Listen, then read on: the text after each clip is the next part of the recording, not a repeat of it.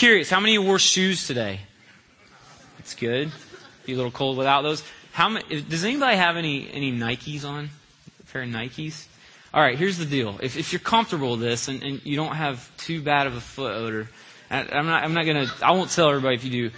Would anybody want to throw their Nike up here on the stage and let me just kind of display it? Anybody? Uh, my buddy here is going to, Brian. Thanks. Oh man, look at that shoe. That is, that is awesome. You're a basketball player. Look at that. That is awesome. That's like two of mine. Can you dunk, man? Okay, that's good. Um, we just need a little display. Here I've got a, I've got a Nike box here, and um, I've been doing some some study into the organization Nike because I just I'm kind of fascinated with Nike stuff. I just like it a whole lot. And um, as I was kind of re- doing some research, I, I learned that back in 1988 there was a, uh, a group of Nike employees along with their ad advertising agency called Wieden and Kennedy, and they were sitting in a conference room. And at the time, Reebok was Nike's greatest competitor. And so, as any organization would do, they were sitting, uh, talking and strategically creating and planning on how they could continue to be successful as an organization, how they can pass their competitors, and ultimately how they can bring in more worldwide sales and revenue. And so, as they're sitting there, this guy, Dan Wieden, who it was his ad agency, Wieden and Kennedy, he was speaking admirably to the Nike employees of their of their can do it attitude. They just have this aggressive, can get it done attitude. And at one point in the meeting, it's uh, reported that Dan Wieden said to them, You Nike guys, you just do it. You just do it. And uh, that began a, a campaign, an advertising campaign for Nike almost 20 years ago called the Just Do It campaign. How many of you guys have ever seen those words like plastered somewhere? Um, here's a box. You know, this a nice pair of Nike shoes came in, and uh, says "Just do it." Those three words are all over the world. As a matter of fact, when they launched this campaign, they skyrocketed as an organization. They went from $877 million in worldwide sales to $9.2 billion between the years 1988 and 1998. $9.2 billion in worldwide sales of tennis shoes. Tennis shoes. I mean, this is tennis shoes we're talking about. And uh, I, I, remember when I was in, in like nine, ten years old, there's something about Nike tennis shoes that were just so like uh, capturing. Like I wanted a pair of Nike tennis shoes so bad. And I'm not complaining and I'm not, you know, I'm so thankful that I had a pair of shoes to wear, period. And, uh, but, but there's one, th- like, it, was, it seemed like I always had like the Air Voights or something. I mean, you know what I'm talking about? It's like there's Nike and then there's Nike Air, which is like a step up, and then there's like the Air Jordans. If you had the Air Jordans, like you were the stuff. I mean, that was the shoe to have. But for me, I mean, and I'm, I'm not complaining, don't get me wrong, but as a kid, you know, you like compare, you like, you get the PlayStation 3, well, I got the Nintendo still. You know, it's like, you know, I wanted a pair of Nikes, and my Air Voights just weren't cutting it for some reason. I mean, and then they had like the Spalding pumps or something. They say pump them up, you run out and make you jump higher. And I pumped mine up, went out and jumped the first time, and they popped. I mean, it's like you know, what's, I was like, I just want a pair of Nike shoes. And so I remember one Christmas, we're sitting around the Christmas tree, and in my family, we open presents one at a time. So literally, you sit there for hours in anticipation of what you have. Because we have, I have three other brothers and sisters and my two parents, and it just, we took our time. And it, if you came to Christmas with us, you'd probably get bored out of your mind because it takes forever to get around. And, and so I remember it was my turn. I saw the box, and it just, I just had this feeling. This is going to be my first pair of Nikes. I can feel it. And I opened up the present, and sure enough, I could smell the new shoes. Have you guys, do you guys like the smell of new shoes? Like, we'll be in the mall, Sarah and I, we'll just be walking, and be like, let's just go in the shoe store just so we can smell them. Like, we're not even going to buy any, we're just going to smell them. And I remember that day, I opened up my first pair of Nike tennis shoes. They were white. They had black and red trim, the Nike symbol, the swoosh, the just do it on the box. And I was now an official athlete. I mean, I was the stuff. And when I stepped onto the basketball court now, my confidence level skyrocketed. All because I had a pair of Nike tennis shoes. So that's my Nike story. Just had to share that with you. Um, the deal is, the just do it thing, for some reason, it worked for Nike. Matter of fact, last year, uh, 2006, they, they, I think they hit $15.2 billion in worldwide sales in one year. Uh, and they have over 26,000 employees. And for them, it's all over a tennis shoe. Like, somebody was smart. I mean, they realized that everybody in the world was going to be wearing tennis shoes. So they're like, let's figure out how to be the best, or at least try to be the best, and number one in making tennis shoes. And now all other kinds of clothing apparel. And obviously somebody was smart, and they tapped into a great market go for it, man. You know, I, I'd love to meet the, the, the guy who started Nike. That you know, it'd be a good friend to have. You know, it might come up with some Air Jordans, but um, you know, it's just a cool thing to do. And I was thinking about those three words, just do it. And I was like, hmm, I wonder, I wonder what it'd be like if, if maybe like followers of Christ, you know, if believers of the church, like kind of launched into a, a just do it campaign. And not like a campaign where like, you know, we have banners flying all over the place and everybody's wearing a just do it button and whatever. I'm just talking about more like a, like, where just do it became like a lifestyle. Like that was the, that was the motto for our lifestyle. And you mean, you might be asking, like, what do you mean just do it? Like, Nike just do it meant they were going to get really good at making tennis shoes so they could, you know, be a great company. What does that mean, just do it for us as followers of Christ? Well, if you look in the passage today, smack dab in the middle, verse 22, it says, Do not merely listen to the word and so deceive yourselves. And it says, Do what it says. And that sounds pretty clear to me what, what you know what he's talking about. Do what it says. He's talking about do what the word of God says. And I know that some of us are thinking probably, you know, well, it, it's a lot easier said than done, of course. And, um, and I'm just curious, do you guys have ever questions in your mind, kind of, and kind of surrendered, surrounded around doubt, but I mean, do you ever have questions in your mind that kind of like, you know, why, why am I really even trying so hard to do right? Do you guys ever have any kind of thoughts like that run through your head? I mean, I do all the time. You know, or, or questions like, uh, why why am I trying to be somebody that naturally I'm just not? And I'm not talking about like personality wise today. I'm t- I mean, uh, you need to be yourself. You need to whatever your personality is, let that come out. I'm talking more about how we respond to life situations. For instance, the natural way to respond to most most trials or most temptations or whatever, the natural way is pretty much like the majority of the people in the world respond, and, and that probably wouldn't be classified as a righteous or a holy response. You know, would you agree? And, and, and even Jesus told us, like it was no secret. He told us that, that the righteous and, and the holy response to, to things in life are, are it's going to be the narrow road. You remember in Matthew chapter 7, he talked about, um, uh, he says, enter through the narrow gate, for wide is the gate and broad is the road that leads to destruction, and many enter through it. But small is the gate and narrow the road that leads to life, and only a few find it. So I'm just curious. I mean, I wonder, do you ever have those kind of questions? Like, if, if Jesus just told me that the most difficult path is the, is the narrow path, is the small gate, okay, he flat out told us, then why do we choose, why do we choose that one instead of choosing the easy way? Have you ever thought about that? Like, like, do you ever think, like, who's really watching anyway? Like, I mean, whatever. I'm, I'm saved. Uh, you know, I asked Christ to save me. So, but, but what's the big deal about why can't I just take the easy road? I mean, do you ever think thoughts like that? I mean, as a church, why are we even here? Why are we? Why are you here today? I, I was here last week and I saw a lot of your faces. And I look out today, I see, I see a lot of the same people that I saw last week. That's kind of cool. And next week, probably if we all come back, I, you probably see a lot of the same faces as you do today. But why? Why are you here? Why just do it? Why do what the Word of God says? Why? And the answer is simple. But I believe if we don't know the answer, we can't move on.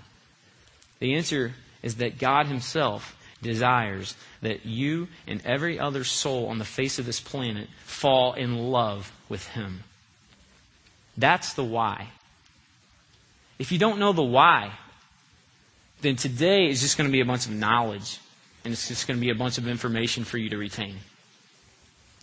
Honestly, we don't need more people that have Bible knowledge and Bible content. We do need that. That's very important. I mean, we're kind of in a biblically illiterate generation, and you need to know the Word. But if that's it, if that's the goal, like just to retain more Bible content, that's not enough. No, the point is that the Bible, that the Word of God changes us. That it calls us to be and do differently. That it calls true transformation in us. And until the Word of God begins to do that, it's nothing more than a, just a bunch of knowledge. The Pharisees, they knew more of the Old Testament than anybody, yet they were always opposing Jesus.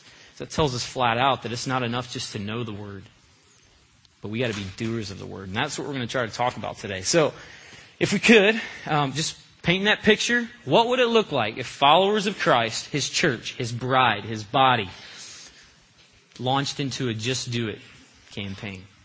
Where we literally just started doing what the Word of God says. Why? Because we love Him. because we love Him. And because we love other people. The second greatest commandment. All right, so here we go. Why don't we read, um, let's read the first three verses together, verse 19, 20, and 21. My dear brothers, Take note of this. Everyone should be quick to listen, slow to speak, and slow to become angry. For man's anger does not bring about the righteous life that God desires. Therefore, get rid of all moral filth and the evil that is so prevalent, and humbly accept the word planted in you, which can save you. You know, James, he was the half brother of Jesus, if you remember Steve teaching us that three weeks ago. And so my guess is that James probably witnessed Jesus genuinely caring for people quite a bit. You, would, you, would you say so? Probably Jesus hanging out with people, listening to people, having conversations with people. His life was about people. He came, his life was about glorifying God, but a way to do that was he came to be with people and to save people. And so Jesus was a pretty good listener, I think, and James learns that. And so he starts this passage out by saying, My dear brothers, because he genuinely cared about the people that he knew would be reading this letter. So here we are, fast forward a few thousand years later, and we're sitting here talking about the letter that he wrote. I think he loved us. I think he cared about us, and he wants us to learn something. So he says, be, be quick to listen. Um, you know, in any area of, of, of learning and retaining knowledge, the way we learn is by listening and not by talking. And, you know, we are talking today about being doers of the word, but there's no way we can be a doer of the word until we've heard the word. And there's no way you can hear the word unless we listen. And there's no way you can listen unless sometimes we just shut up. There's sometimes we just got to be quiet. Now, I'm saying that very boldly because I'm not very good at it. Okay? Um, and I happen to work on a staff with some great listeners. I'm trying to learn from them. A few that come to mind are, are Joyce Strong and Bill Robbins. They, you can sit with those guys for hours and pour your heart out, and they'll just listen to you. They're great listeners. Steve and Brian, excellent listeners. My father in law is a great listener. I'm not saying that to get points. Um, he might listen to this someday. If you listen to this, you're a great listener, Dad. I appreciate that. I mean, I could be riding in the car with him for 10 minutes and just talking the whole time, and he'll listen to every word I have to say, and he'll hear what I said, and then he'll just like respond with one sentence, and what he has to say was like blows me away, and I'm like, and I just talked for 10 minutes and just rambled on forever. I think that if we want to learn how to listen to the Word of God, because that's what James is specifically talking about here, he's talking about hearing the Word of God then a good way to practice that is to listen to each other. Learn to be a good listener. Learn to, to listen to other people. Like Jesus listened to people. Let people pour, your heart, pour their hearts out. And when the Word of God is talked about and spoken and discussed, listen to what people have to say. And then he says, be slow to speak. Okay? And I, I, I gotta actually gotta give you one more story about the listening thing. I, I told you I'm not very good at this. Like, I, I'll be, I don't know if anybody else can relate maybe some of, some of you men, I don't know. Um, but I'll be like locked in with Sarah. She'll be sitting on the couch, I'm on the chair, and we'll just be like, I'll be locked in, and I'm listening intently to to what she has to say, and she'll be just like telling me about something that she really wants to tell me about. And I'm, I'm locked in. I'm, I'm dead eye to eye, and and I hear like the first, you know, 10 or 15 words, and then all of a sudden, I, I and I don't know what happens, but my brain's like over here and like, and, and she'll be sitting there, and I, seriously, I think I have a problem. And I'll be just staring at her, and, and then all of a sudden she'll be like, yeah, did you hear what I said? And I'm like, yeah, yeah, you, um, uh, yeah, um, basically, and she'll be like, you didn't even hear, and I get busted every single time. I mean, any other fellows in here have that deal? I, I seriously think we need to start a support group and, and, and just help each other learn how to listen. Like, but, but James here is talking about having a very attentive spirit to the Word of God. He's specifically talking about the Word of God. And so he wants us to be attentive to what the Word is saying. He wants us to hear it, be slow to speak, soak it in, re- retain it, and then let it, you know, obviously change us. And so, and then he says, and be slow to become angry. Now, we could talk about anger for three weeks straight. We could do a whole series on anger if we wanted to. It's, it's a natural emotion. We all experience it. Anger in and of itself is not a sin. But as James talks about in verse 20 here, he says, For man's anger does not bring about the righteous life that God desires. And so, you know, and so he talks about getting rid of it. Anger in this particular passage is not talking about an outburst of, of a temper. It's talking more of an inner deep resentment between that usually only you and God know about. And it's talking about when a scripture or a truth, when you hear that, and it disagrees with a sin or a conflict in your life, then a lot of times the flesh that's in us, it resents it. And, it and, it's, and it's because we don't want to change.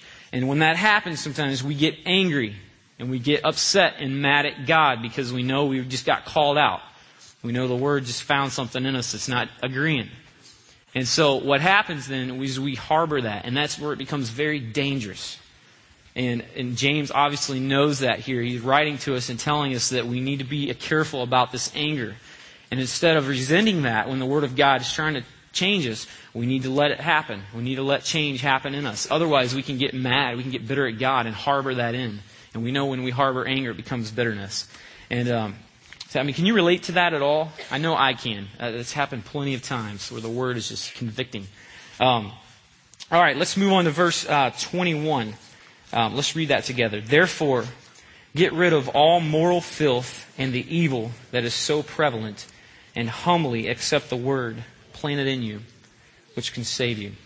You know, he's talking here about being doers of the word. And when, when we say doers of the word, he's talking about where righteousness and holiness is produced in our lives. Like that is a result of the way we live. Um, but he's saying that the only way that the Word of God is truly going to be able to, to work in us is if we first get rid of some of the junk. Okay?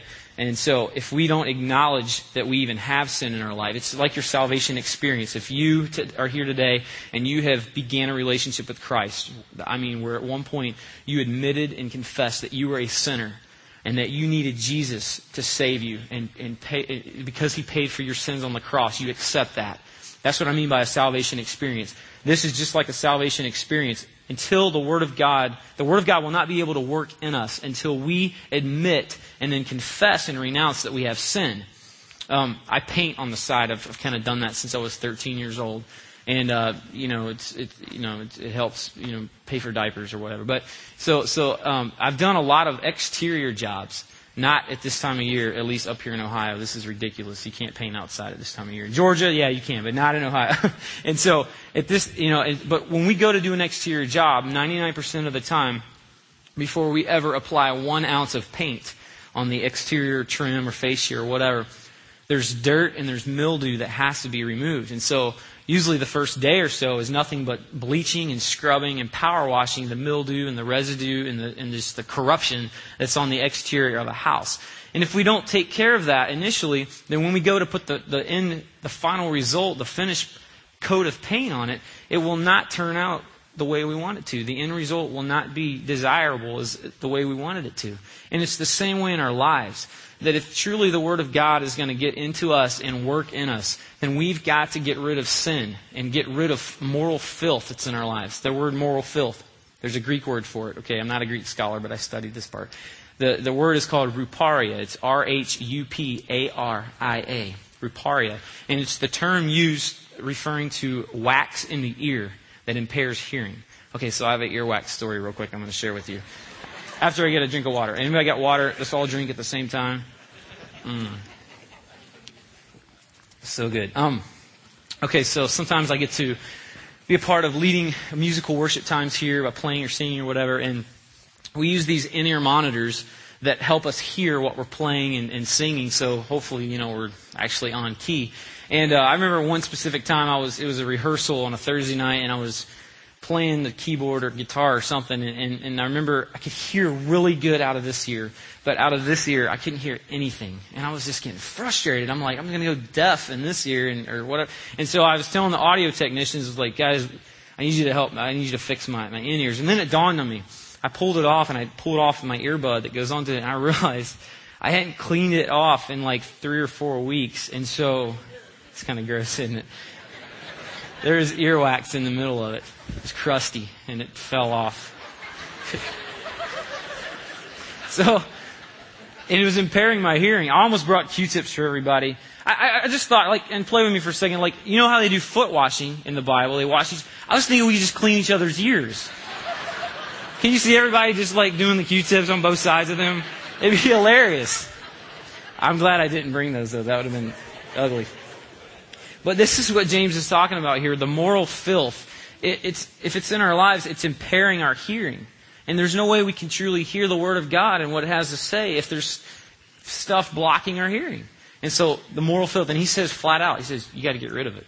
There's no room for that. You've got to get rid of that so you can hear the Word. Then he goes on to say, then you've got to humbly accept the Word that is planted in you, which can save you.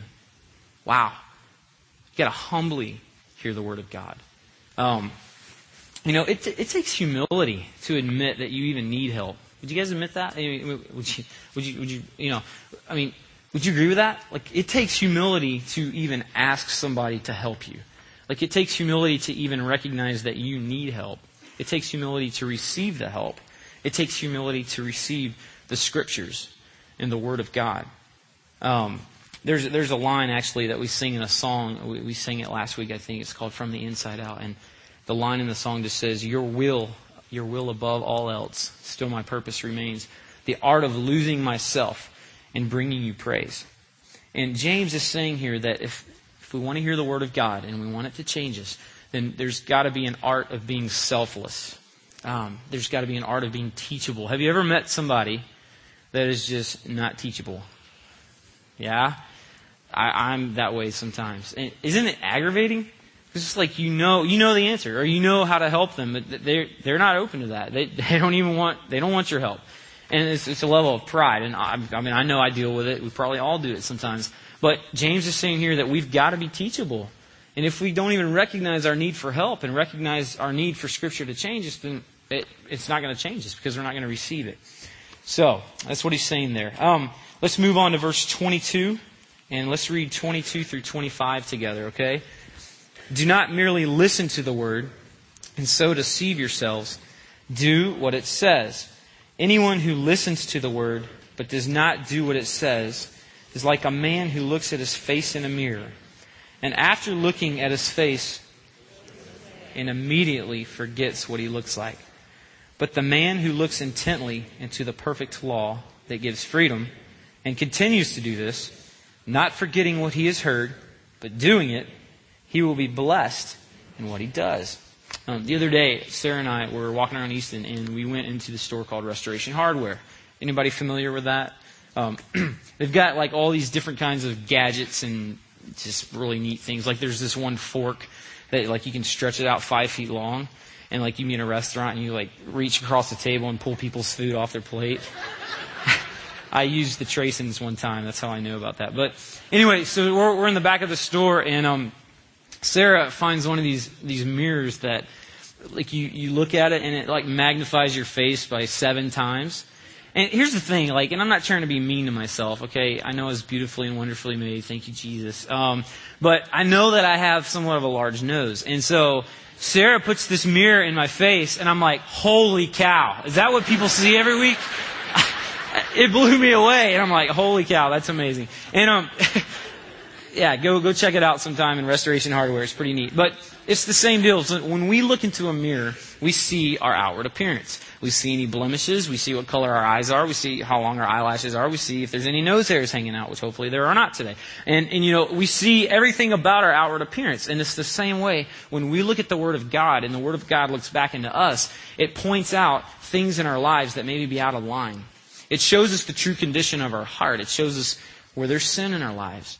But James is saying here if you let the Word of God look into your life, but then you casually go away and you forget, casually forget, the spots and the sins that it just showed you that were in you, then it's not doing anything. It's not it's like it's like looking in a mirror and then walking away and forgetting what you look like. And we all know that, that, that that's not that's not what needs to happen here. The Word of God has got to change us. And so, and, and the thing I love about this, and there's a lot of names and or words described to, to, to describe the Bible and describe the Word of God, but in this particular verse, he calls it the perfect law that gives freedom. That to me is amazing. Um, John 8, 31 and 32 says, uh, Those who hold to my teachings, they are truly my disciples. And then it says, And you will know the truth, and the truth will set you free. And if I know anything about human beings, and I happen to be one, and I'm happen to hang out with, you know, hang out with a lot of them quite a bit. If I know anything about human beings, then I know and you know that we like to be free. Like we don't like to be tied down. We don't like to be held captive or in bondage to anything. And that's what the amazing thing about his word is, is that it sets us free.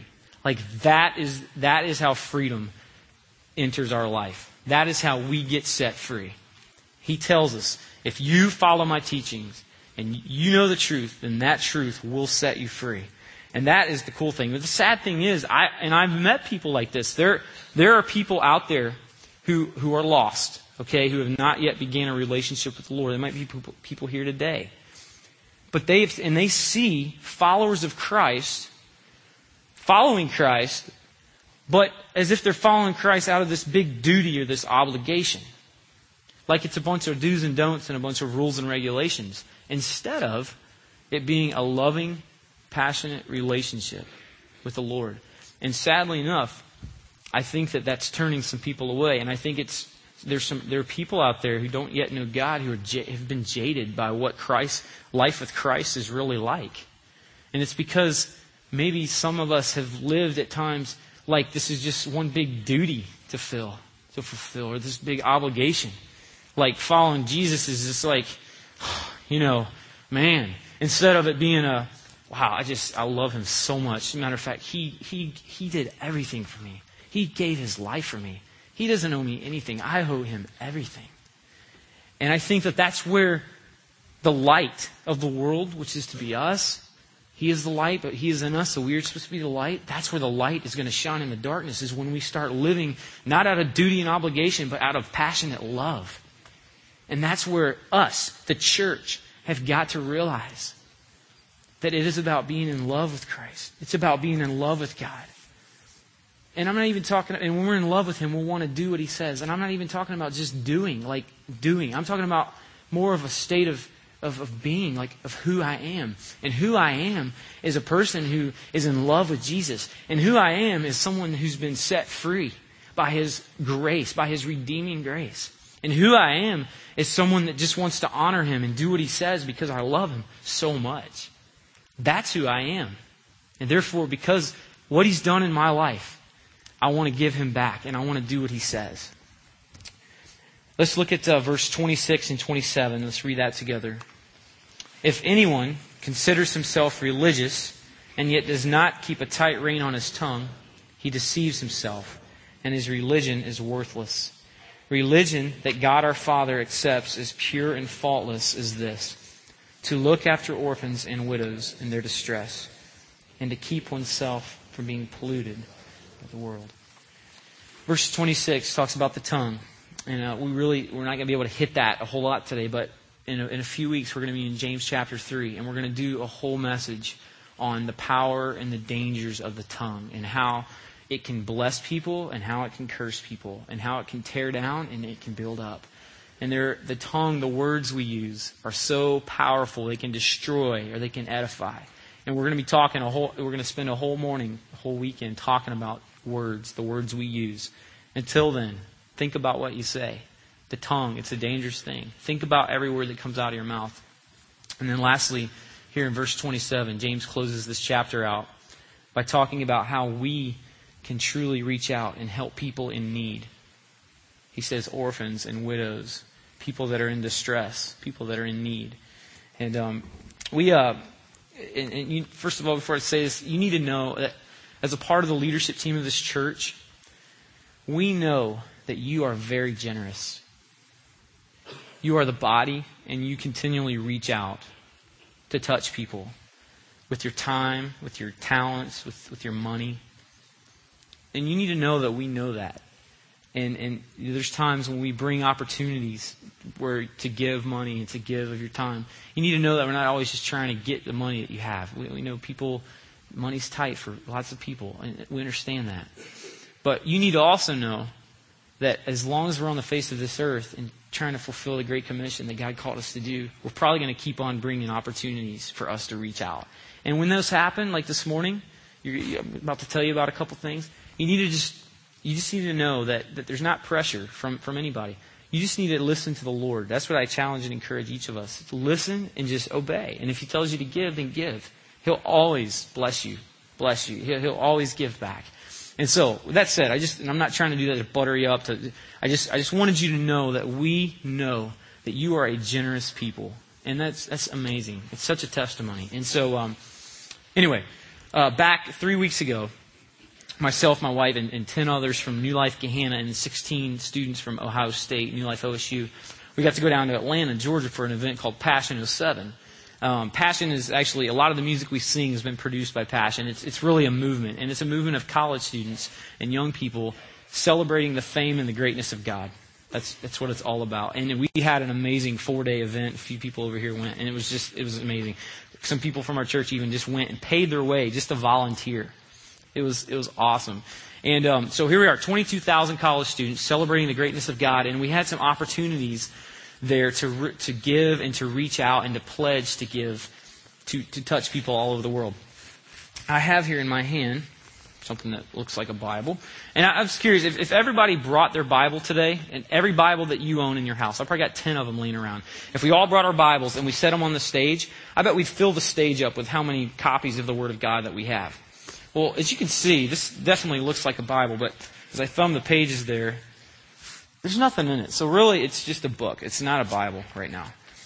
This would represent what the uh, people group in southernmost Indonesia. If you guys have that map, just throw that up there. There's a people group in the southernmost island of Indonesia on the Rote Island, and they're called the Dela people. And they speak the language of Dela. And the, the, the interesting thing about this is that they have no Bible in their language. None. They represent one of many people groups that still do not have a copy of the Word of God. That's sad. So, the opportunity at Passion was to raise $150,000 so that we could translate the whole New Testament in the book of Genesis for the Dela people. It takes about 10 years. They're two years into it, but they need funds. It costs about $2,000 for 100 verses to be translated. It's about $20 a verse. One of our own uh, just graduated from Ohio State. Her name is Anjali Claret. She, she goes here. She kind of, by faith, like slipped off away from everybody, and she went and signed up and pledged our church to raise $2,000 to translate 100 verses just kind of by faith did it. You know, she didn't really ask for permission. It's easy to ask, easier to ask forgiveness than it is for permission. So, know, she by faith went and did it, and it was amazing. And um, it actually, it's pretty cool. They give you the verses when you when you pledge to give. They give you the, the verses that you're going to be helping to translate with your money. And the verses that they gave us were James 2 verse 26 through 1 Peter 2:19. I thought that was just kind of cool since we're in the, in the middle of James. Long story short, at this event, $450,000 was pledged and given to complete not only the Dela translation, but also two other people groups in Indonesia, the, the Riku people and the Lola people. And it's going to help complete six other translations that had been started, but had not yet been able to be completed because of lack of funds. It was amazing. I mean, that's just something to give God praise and glory for right there. I mean, $450,000. So, so why am I saying all that? Um, you know, this is a people group that, that they're in need. And I guarantee you there's orphans there and there's widows and there's people who have never heard the gospel. And here we have, we have copies of it. And we're trying to figure out how to do it. These people don't even have a copy.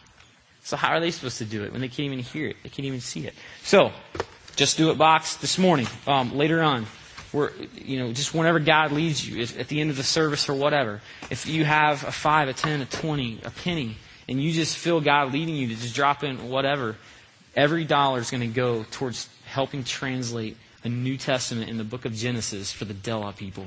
And by the year 2015, it's going to be completed. I know it seems like a long time away, but they're, they're working as fast as they can. We have one other opportunity for you, and I'm going to ask Ginny Davis to come. Ginny and Claude Claude, who's on staff with us, and a team just got back from the country of Uganda in Africa. And uh, she's going to talk about an opportunity where maybe we can help some orphans. So go ahead, Ginny. Um, I wasn't supposed to be up here. Claude was going to do this, and he got a cold, pretty good one, and can't talk right now. So I get the blessing of standing up in front of all you lovely people. So uh, if my knees are shattering, just forgive me.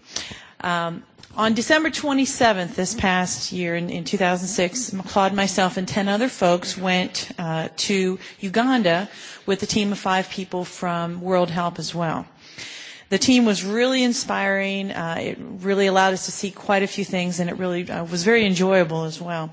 We had a great team. I think everybody on the team was changed in some way or another. In fact, we just had a team meeting this past Friday night to kind of close up on everything. And it was wonderful to hear everybody share what God had done in their lives and the things that they remember the most and touch their hearts. The main purpose of this trip was twofold. Uh, first of all, we went to understand what World Help was doing in Uganda, especially in the Palenge area, which is in northern Uganda. And that is the Palenge area is where uh, back in 2005 our church collected and donated over $40,000 and that money went to those children. Our goal was to determine what World Help was doing in Uganda and how our church could be a part of that in the future as well. Our second purpose was to minister to the children of Uganda um, that are supported by World Help. We toured several facilities.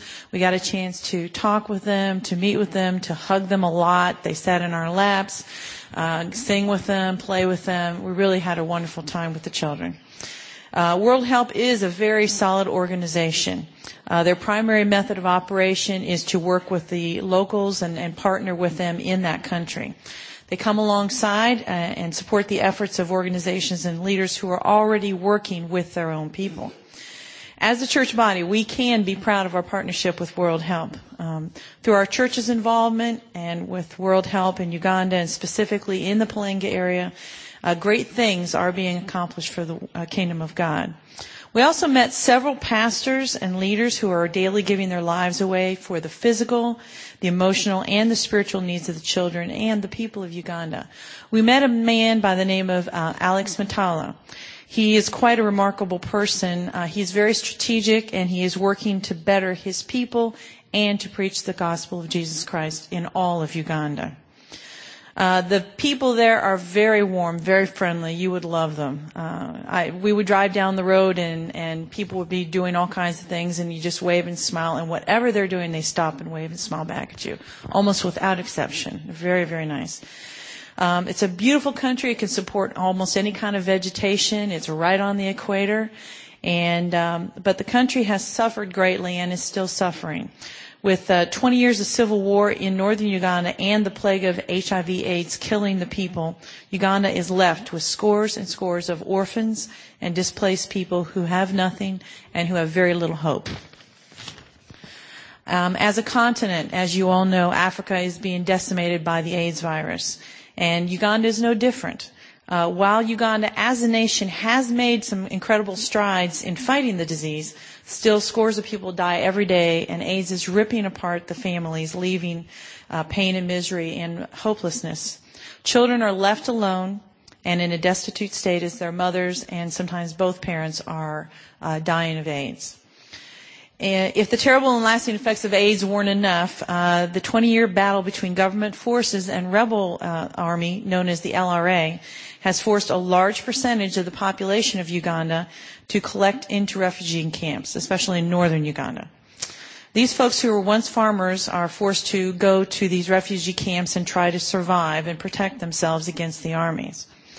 Um, the LRA's, uh, their strategy in fielding their army has been over the last 20 years to raid villages, capture children, and force them to be soldiers or slaves in their army. The war is at a tenuous ceasefire right now, and this government has the upper hand, which is good news. But the lasting effects on this entire generation of children has crippled this nation and the people. So today we've already heard in James 1:27 that uh, our Father, that God um, accepts it as worship to look after orphans and to and widows as well. Uh, we here at New Life have a God ordained opportunity to apply this word from God. World Help is providing us, as a church, a means to minister to orphans in Uganda. For $24 a month, you can help a child have, be able to go to school, have clothing, and have food on a regular basis. Um, Claude and I, as well as Pastor Steve, Pastor Brian, Cindy Schmidt, and many others on staff, and many of you, I'm sure, um, have already started sponsoring children from World Help in different parts of the world. Uh, think about though, for the price of eating out once per month, you could support a child, and that support is is needed. It's very needed. Um, in the lobby, we have a display right outside the door there, and after the service, if you can, come by and see. We have a display of pictures from the trip that we had just came back on three weeks ago. But most importantly, we have a we have child sponsorship packets there, where if you wanted to take a packet, you can um, become a sponsor for a child in Uganda. Um, and we asked them specifically to do just that country at this point. Um, World Help will be back here in September, and I know they will be uh, having that opportunity for other parts of the world as well. So if you can, come back and see us there and consider having a chance to bless a child as God has loved you and blessed you as well. Thank you very much.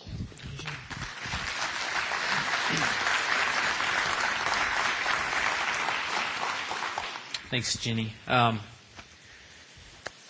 we're we're about done. Um, I just want to say uh, before before we close out, you know, two two great opportunities to to invest and to give and praise God if you're able to do something. And uh, you know, I, I, don't know what God's saying to you today. Um, it's His word, so somehow, somehow I'm trusting and we've been praying that it will it will speak to each and every each and every one of you in a clear way. And um, you know, at this point, there's many of you in here who've heard hundreds and hundreds of sermons and messages in your lifetime. You've heard this passage taught and preached and talked over You've heard it. You've heard it. You've heard it. You've discussed it. You've talked about it. You've thought about it. You've pondered it. Some of you are here today. You're kind of just getting on the journey. Maybe you've heard the Word of God five times in your lifetime. You've talked about it once or twice. It doesn't matter. It, it's cool. It, it doesn't matter how many times you and I have heard it or talked about it or thought about it. The question today for you and for me is are you ready to be an applier? Are you ready to be a doer? not just a hearer? And if so, how are you going to be different from this point on? What are you going to begin to do differently as a result of the Word of God changing you? How are you going to be different? What are you going to begin to do differently? Are we really people that are in love with Jesus? Are we really? you need to ask yourself, how much do you really love him? Do you love him with your all your heart, all your soul, and all your mind? And if so, then do what it says. Thanks, man. Just do it. Do what it says. Do what the Word of God says. I need to do what the Word of God says. We need to be genuine. The fact is that He came to fix our broken lives and ask the band and the worship team to come on up.